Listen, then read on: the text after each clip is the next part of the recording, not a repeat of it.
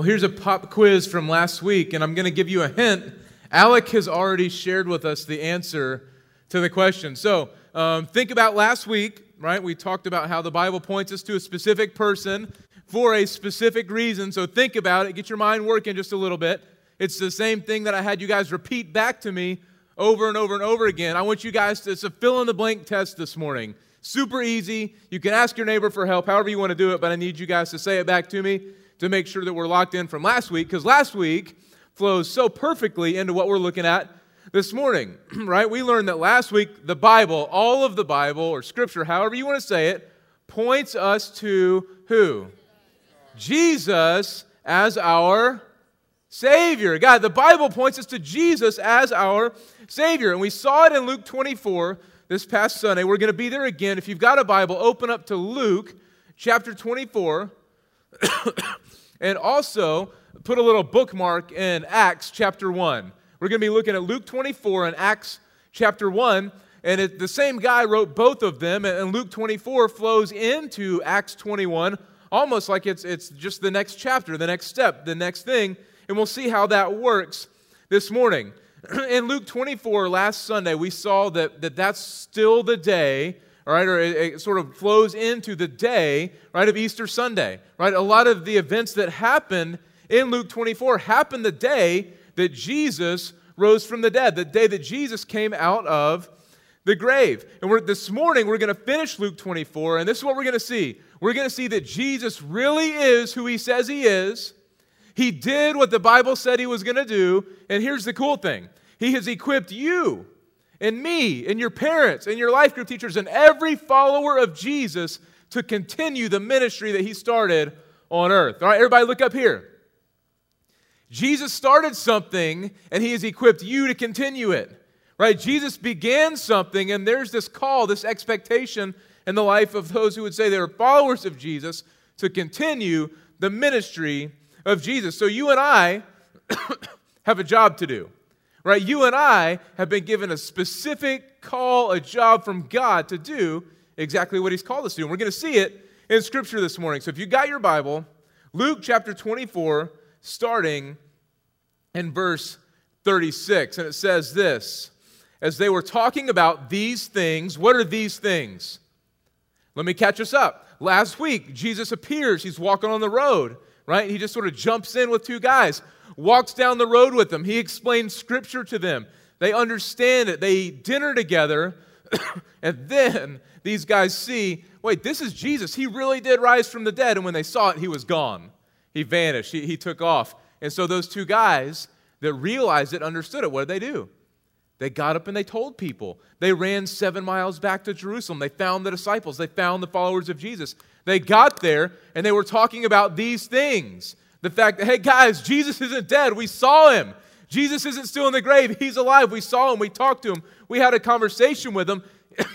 he helped us understand the Word of God, understand Scripture, and we know that He's the one. As they're talking about these things, continue reading in verse 36 Jesus Himself stood among them. And they said to him, Peace to you. Or he said to them, Peace to you. But they were startled, they were frightened, and they thought they saw a spirit or a ghost. And he said to them, Why are you troubled? And why do doubts arise in your heart? See my hands, see my feet, see that it is me. Touch me and see. For a spirit or a ghost, it doesn't have flesh and bones like I have. And when he said this, he showed them his hands and he showed them his feet. And while they still disbelieved because of joy and were marveling, he said to them, I'm hungry. You guys got anything to eat? And they gave him a piece of fish and he took it and he ate it before them. I want you to think about what's going on right here in this passage. Remember those guys last week? They saw at the dinner, they ran back. Jesus is really alive. And so they're telling the disciples, and most of the people in the room that are happening right here, where Jesus is saying, Look at my hands and feet, as if they haven't seen Jesus alive yet. This is their first time to see him after he was crucified after he was beaten, after he was tortured. Their first time to see him after he's put into the grave, and this huge stone goes in front of it. And so when they see him, man, they're freaking out. They're scared. They saw someone that was dead, now alive in their presence, and they were terrified as they saw him, right? They thought that he was a ghost. And the first thing that, that I want you to get out of Scripture this morning, if you're taking notes, if you're writing stuff down, is this Jesus in this chapter proved the resurrection, right? He proved that he rose from the dead. He does three specific things in the presence of these people to prove that he's real and that he's alive. The first thing is that he spoke, right? He used his words and he communicated with them, right? He talked to them. He was able to, to share with them about his life. So he spoke. The second thing that Jesus does is he says, Touch me. Right? He says, Listen, a ghost doesn't have skin, a ghost doesn't have bones. Look, look at my hands, look at my feet, look where the nails went through. Come and touch my skin. Come and touch me to see that I'm real and that I really am here. And here's the cool thing if you look at verse 41, it says that, that after they touched him, the, the phrase in my Bible says they still disbelieved because of joy. You know what that means? It says they're in this phase where they're like, okay, I'm getting there, but this is too good to be true. Right? Disbelief or joy in their minds are saying, this is too good to be true. I want to believe it. I hope I can believe it, but it's just too good to be true. You know what somebody tells you, right? If it's too good to be true, it's probably not, right? So in this case, they're thinking, man, this is too good to be true. Can it really be that he's alive? And so Jesus says, yes, I am alive. Touch me, see me, and let me take it to the next step. He does something that for us might not seem significant, but to them, super significant. He says, I'm hungry, right? Uh, I don't know about you. I don't think about ghosts very much, but, but this is something that they would have seen and been like, ghosts don't eat. And Jesus is eating, and Jesus is hungry, and he's eating it. This has got to be it. It's got to be him. He's got to be real. So he proved that he did, in fact, that he was alive, right? He proved that he was alive. And the cool thing is this that he didn't appear to just these guys right? In Acts chapter 1, verse 3, we see that he spent 40 days, right, walking around teaching people. So it wasn't just this one time, right, that, that same Sunday he rose from the dead with a few of his select disciples. 40 days Jesus was out there. 40 days he was walking around. 40 days he was talking to people about what God had done. And the cool thing is this in 1 Corinthians chapter 15, we see that he appeared to over 500 witnesses. 500 people saw the risen Christ. 500 people saw Jesus after he died on the cross for my sins and for your sins. After he defeated death and rose again, 500 people saw him. It wasn't limited to just a few followers to go out and spread this story. He showed himself to so many different people. And so he proved that he rose again. And the second thing that we need to see is this, guys. When he proved that he rose again, he also proved that he was the Savior God promised. Right? He proved to us that he is the Savior that we had been waiting for. Let's keep reading. Look down at verse 44. It says, Then he said to them, These are my words. So, so he's proved to them, he said, Touch my hands, give me some food, give me some fish. Okay, they're, they're with him, that he's alive. Now he's taking them to the next step, helping them to see in their mind and their heart what's going on. He says, These are my words that I spoke to you while I was still with you. That everything that was written about me in the law of Moses and the prophets and the Psalms, pause there. What is the law of Moses, the prophets, and the Psalms? What is that? What is he saying? Think about it, right? He's proving that he is who he says he is, right? Why is he talking about the law of Moses, the prophets, and the Psalms? Guys, that's Scripture, right? He's referring to Scripture. When he says all of Scripture points to me, that's the Old Testament, right? He's saying that this is pointing forward to me. So look back in your Bibles right? It all must be fulfilled. Then in verse 45, he says, He opened their minds to understand Scripture. Guys, Jesus is teaching them Scripture. He's going back to that, showing them what Scripture says about Him so they can know and trust and believe that He is the Savior. He's taking them back to the things that the prophet Isaiah said about His crucifixion. He's taking them back to the things that Zechariah said about Him coming into the city. He's taking them back to those things so they can see okay, you're, you're not just a good teacher. You're not, I mean, you are the one that the Old Testament is pointing us forward to, and he's helping their minds to understand Scripture. Verse 46, it says, It's written that Christ should suffer, and on the third day he would rise from the dead, that repentance for the forgiveness of sins would be proclaimed in his name to all the nations, beginning from Jerusalem, and you are witnesses. Everybody say witnesses. You're witnesses of what? Of these things. You're witnesses of the fact that he died, that he rose, that he is who he said he is, that he did what the Bible said he would do. You are witnesses of these things, and behold, I am sending the promise of my Father upon you, but stay here in the city until you're clothed with power from on high. So listen, he proved that he rose from the dead. He proved he's the Savior. The Bible points to him as the Savior. The things that were written about him 500, 1,000, 1,500 years before he was born point to him as the Savior. He fulfilled all of that, right? Everything that was written in Scriptures. Guys, it's important for us to know Scripture. It's important for us to know the Word of God. I mean, that's how Jesus is proving to them, reminding them, showing them that He is who He says He is. He's pointing them back to Scripture. He's saying, Look at my life and everything I've done. It lines up with Scripture. Guys, we've got to have our minds and our hearts plugged in to the Word of God. And here's the cool thing, right? As He again confirms to His disciples who He is, right? He lets us know what's next. He lets us know what's next. He says, This is what's happened. This is who I am. And by the way, guys, this is what's coming. He says, You're my witnesses. Say witnesses again. Turn to the person next to you and say, You're my witness. Be a witness. Whatever. We're in, all of us in here, guys, we're witnesses. He says that to him, but here's their response. Let's see how Luke 24 ends. I love, love, love the response. Look down at verse 50.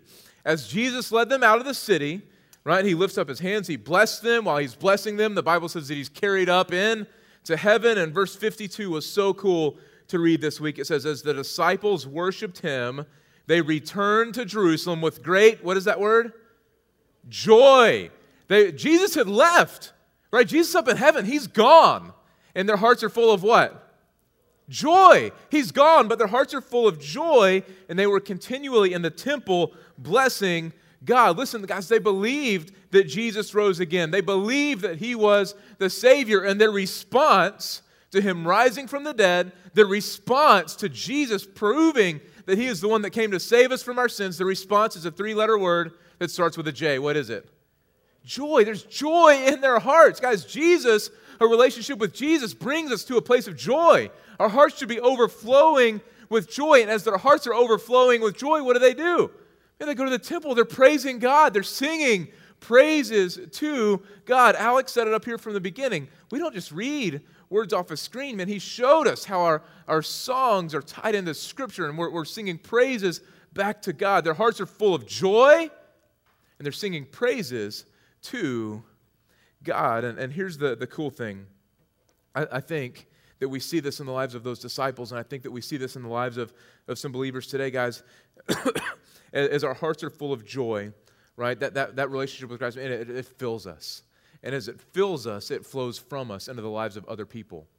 Right? Our relationship with Jesus should be what fills us up. And as it fills us up, it will flow out of us into the hearts and lives of other people. The love of Christ will flow out of us. The joy of Christ will flow out of us. The hope that we have in Christ will flow out of us into the lives of other people. Guys, when we're full of Christ, when we're full of Christ, He's going to flow out of us and we're going to do what He has called us to do. In Luke 24, He calls us to be witnesses, witnesses of these things. And then in Acts 1 8, we see so, some more clarity to the mission. Flip over to Acts chapter 1. Hopefully, you put that bookmark in there earlier.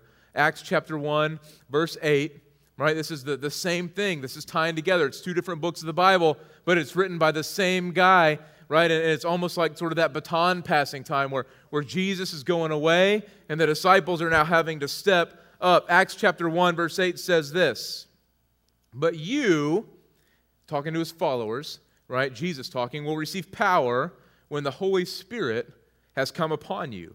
And you, his followers, his disciples, will be my witnesses.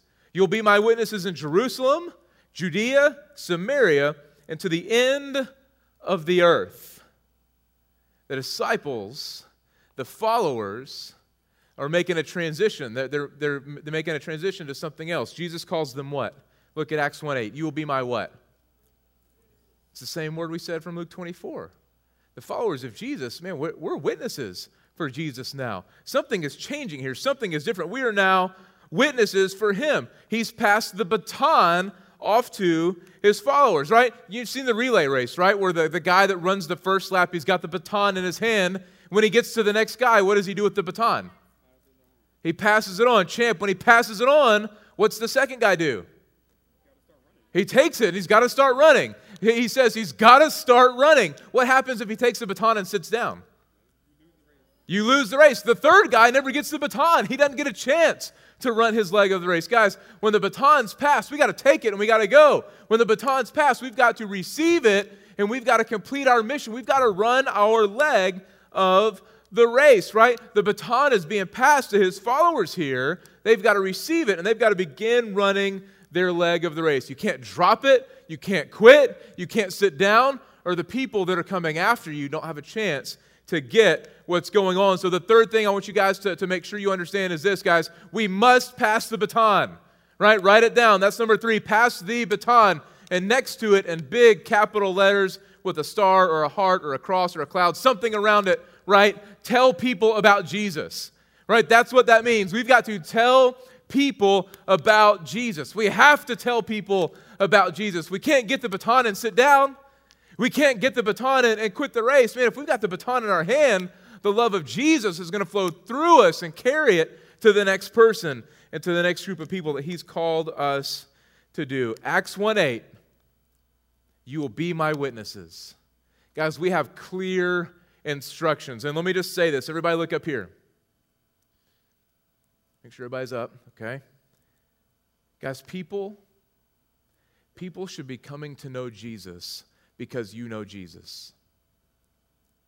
I want you to think about that. People in your life should be coming to know Christ because you have a relationship with Christ.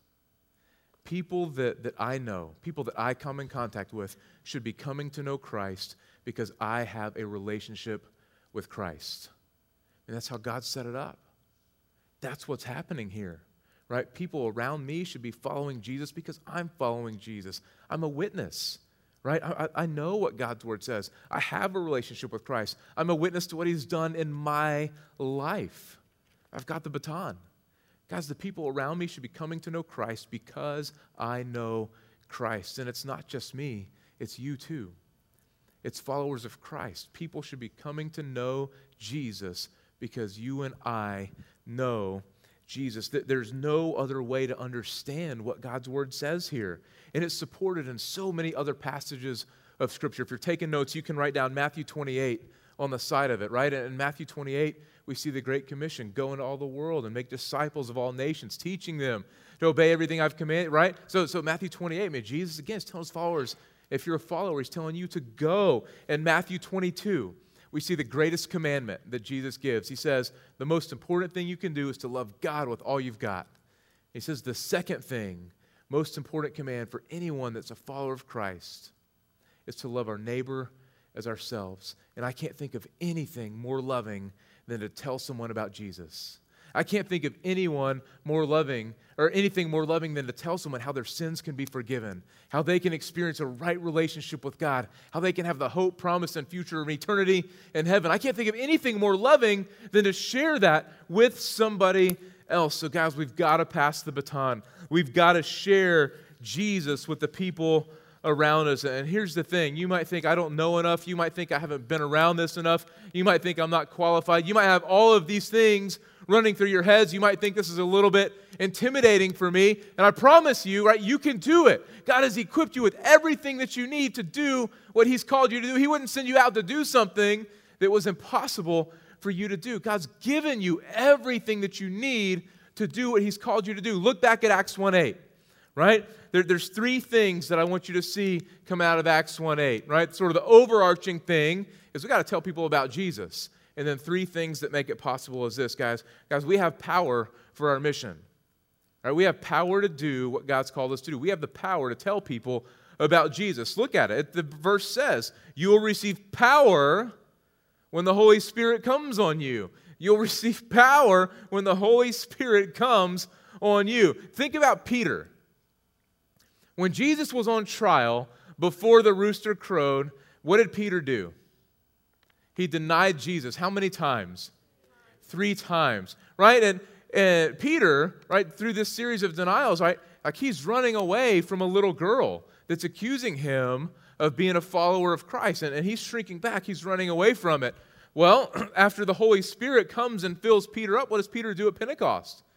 He stands up and preaches in front of thousands, right? Not in an area where he would have been welcomed, right? There are people that still didn't like followers of Christ, people that were trying to get rid of followers of Christ, but the Holy Spirit filled him up and he's sharing the gospel in a huge way, and thousands trust in Jesus and get saved. Guys, the Holy Spirit, that same Holy Spirit that they gave Peter that power, resides in you and me if we're followers of Jesus. Listen, it's our mission, right? God has given us the mission. He's put the baton in our hand, but it's supposed to be accomplished through His power, right? Accomplished through His Holy Spirit working inside of us. Jesus promises it right here in John chapter 16. Jesus talks about the Holy Spirit a little bit, and Jesus says, It's actually to your advantage that I go. When I go, I'm sending the Holy Spirit, the, the helper from my Father, to be with you always. So Jesus is talking about this Holy Spirit that will equip us and give us the power that we need to do what He's called us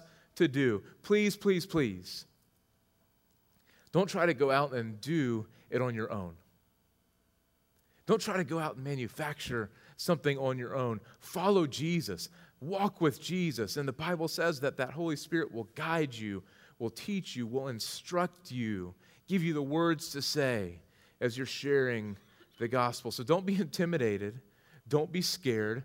And trust the power of God at work in you and get out there knowing that as you do what God's called you to do, you're doing it with His power and not your own. So we have a power for the mission. Look back at Acts 1 8 again. we have a place for the mission, right? We have a place for the mission, right? in your mind, think about a map, right? It says Jerusalem, so look at my hands. We got these little circles. I'll do it with my hands. We got Jerusalem, right? That's where they're at, right here, this little dot. Then he says Judea, it's a little bit bigger. Samaria, a little bit bigger, still close, but now we got people of different background, ethnicities, right? With different people are coming into this in Samaria.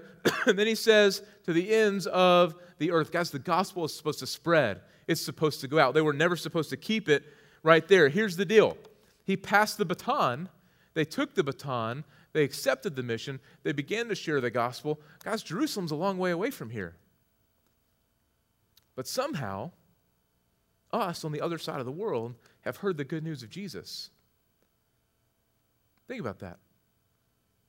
It's not isolated, it doesn't sit in one section of the world. The gospel is spread across the world because the followers of Jesus over the centuries have understood their role as witnesses followers of Jesus have understood their role to tell other people about Christ. Listen, if they wouldn't have got that, if they would have said, No, we're not strong enough, we can't do it, we don't know what to say, we don't feel good about it, we're not equipped, we're embarrassed, we're not, whatever, if they would have said all those things, man, the gospel wouldn't have spread the way that God has called and designed for it to spread. But, but people over the centuries have understood their role and it has spread. So look at Acts 1 8.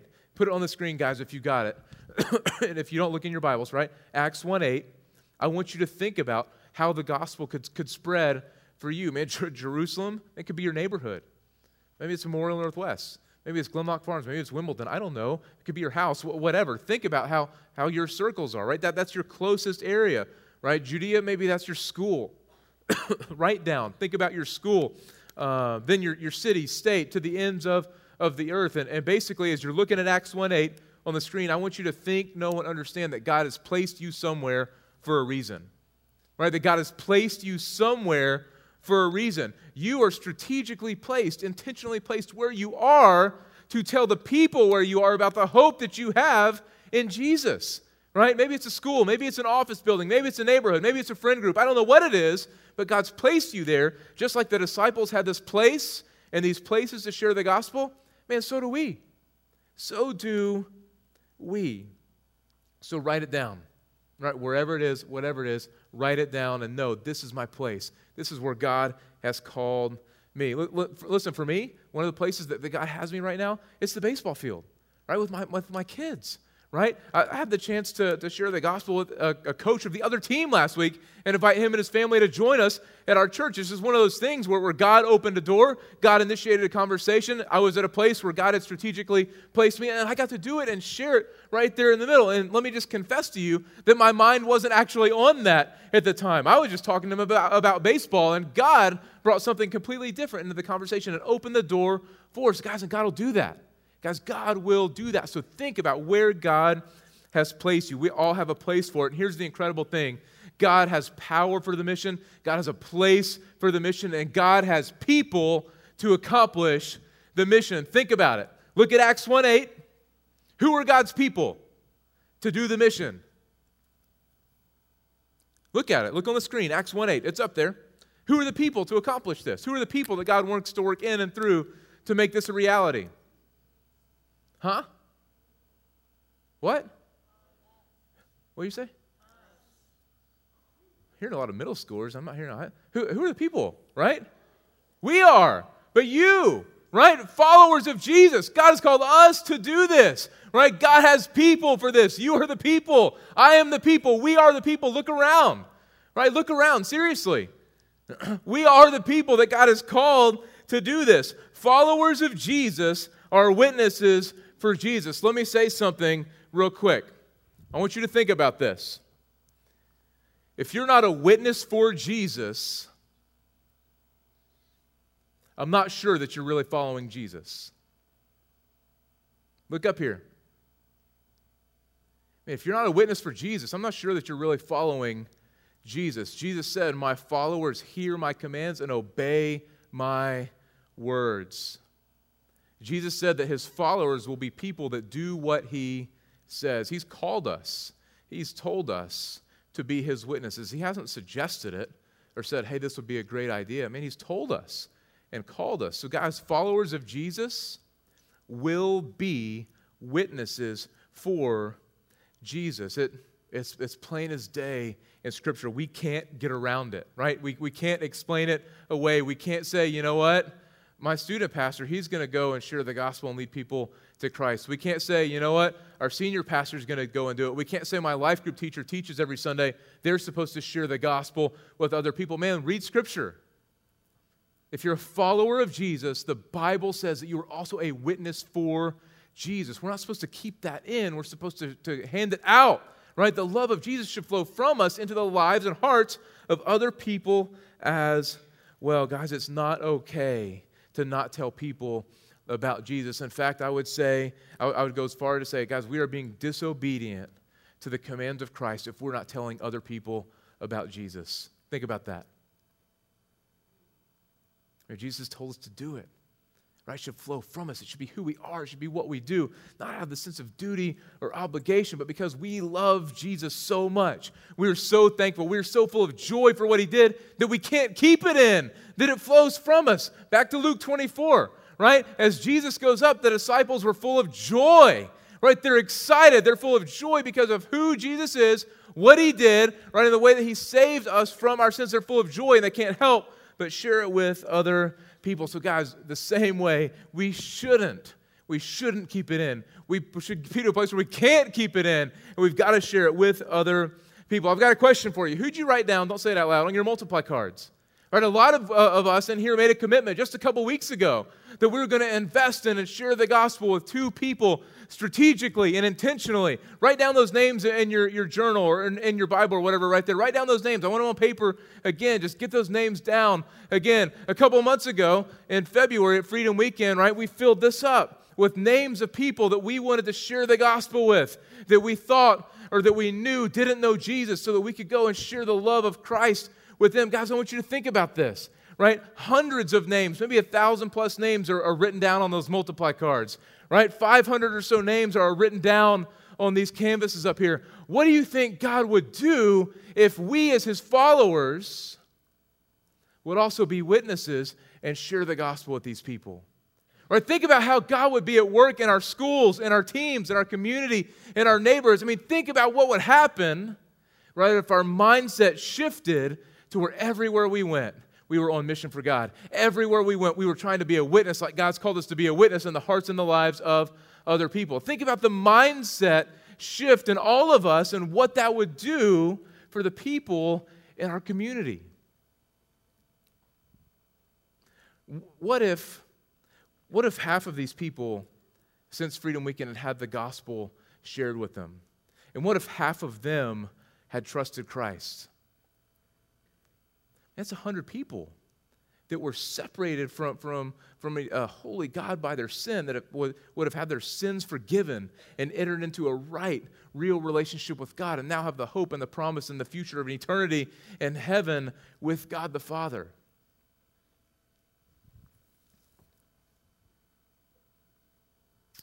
Witnesses. And the baton is, is in our hand, right? It, it's God's mission. It's going to be accomplished by the power of God but God has chosen, though He doesn't need to, God has chosen to work through you and me, right? As His followers, as people who have been saved by grace, as people who have been touched by His love. God wants to work through us into the lives of other people as well. And here's the deal you can do it. I'm going to give you some examples, and I didn't tell any of these people that I'm doing this, so I apologize if it embarrasses you. But some good examples here, right? We were in Haiti just a couple of weeks ago right? And one of the things that, that we did in Haiti is we walked around from hut to hut sharing the gospel in these villages. And every student that went on the trip had interactions with, with older people, with younger people, where they clearly and profoundly shared the gospel. They were a witness to what Jesus had done with other people. But, but there was this one, uh, we were at this hut. Courtney White, one of our seniors, was there, and it, it was so cool. We, we got right in front of this guy. We began to share the gospel with him. There was this long back and forth, and Courtney was answering his questions about Scripture. She was answering things that he didn't understand. She was explaining to him who he was, who Jesus was, and how Jesus had died on the cross to save his sins. She got out her journal, pulled a piece of, of, paper out, drew it out for him, wrote it out for him, worked through a translator. At the end of the exchange, the guy trusted Christ and gave his life to Christ because she was equipped, she was ready to share the gospel with someone. And the guy trusted in Christ. There's a senior uh, at our Jersey Village campus, and his name is Dylan. And two years ago, Dylan shared the gospel with one of his friends at school. Right at the lunch table, the guy trusted in Christ. This kid's family doesn't go to church anywhere, right? But he's been faithfully coming to church every Sunday and Wednesday for years with Dylan. And this year, right, he's being equipped and trained to go on a mission trip to share the gospel with other people as well because Dylan, at the time a 10th grader, at his lunch table shared the gospel. And the kid trusted in Christ. Yesterday, at our girls' conference, there were a few girls that were here that were invited by some of you guys, right? That, that don't normally come to our church. They were invited, they reached out. And yesterday, during the, the invitation at the last session, three of them trusted in Christ, gave their lives to Christ because people, because you reached out and invited them to come and hear about what God was doing. Listen, don't think I'm too young. Don't think I've got to wait till I'm older to do this, guys. God has you placed where you are right now to be a witness for Him, to bring glory and honor to Him. And so here's a question. So I want you to think about it for a second, right? It, this is not an impossible thing right? This is something that God's called us to, that He has prepared us for, that He has equipped us for, right? That He expects His followers to do. And it's the most loving thing that we can do for the people around us. but as I think about Dylan and his story, as I think about those girls yesterday that, that invited and brought people in, my question is this Who is in here today? Right, or who is trusted in Christ, who has a relationship with Jesus, because you were faithful to God's call in your life. I want you to think about that.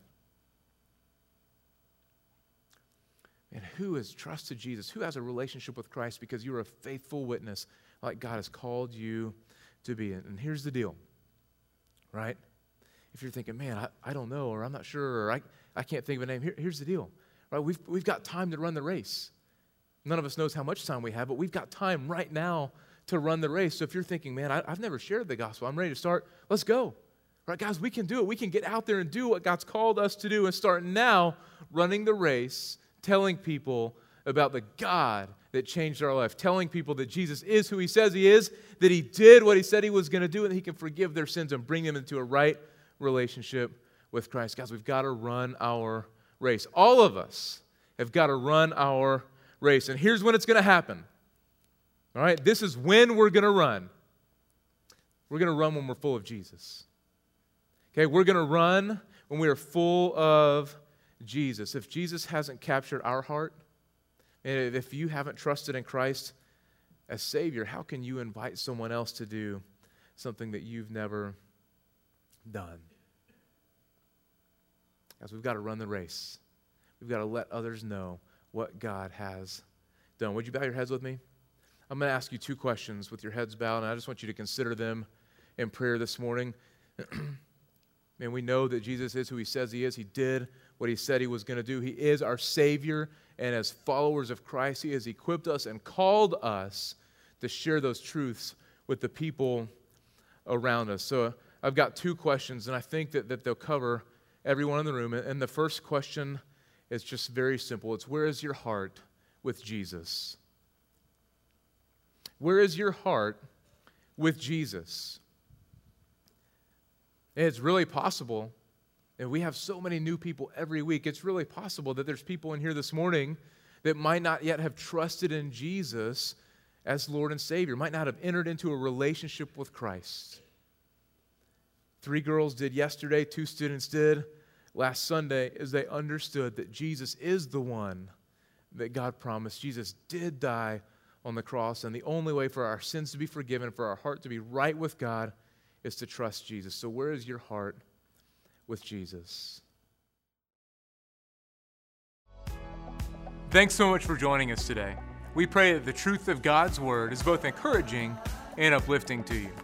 If you'd like more information about our church, service times, or locations, or if you have a question about what you heard today and you want to connect with someone, I want to encourage you to visit us on our website at championforest.org. Have a great day and God bless.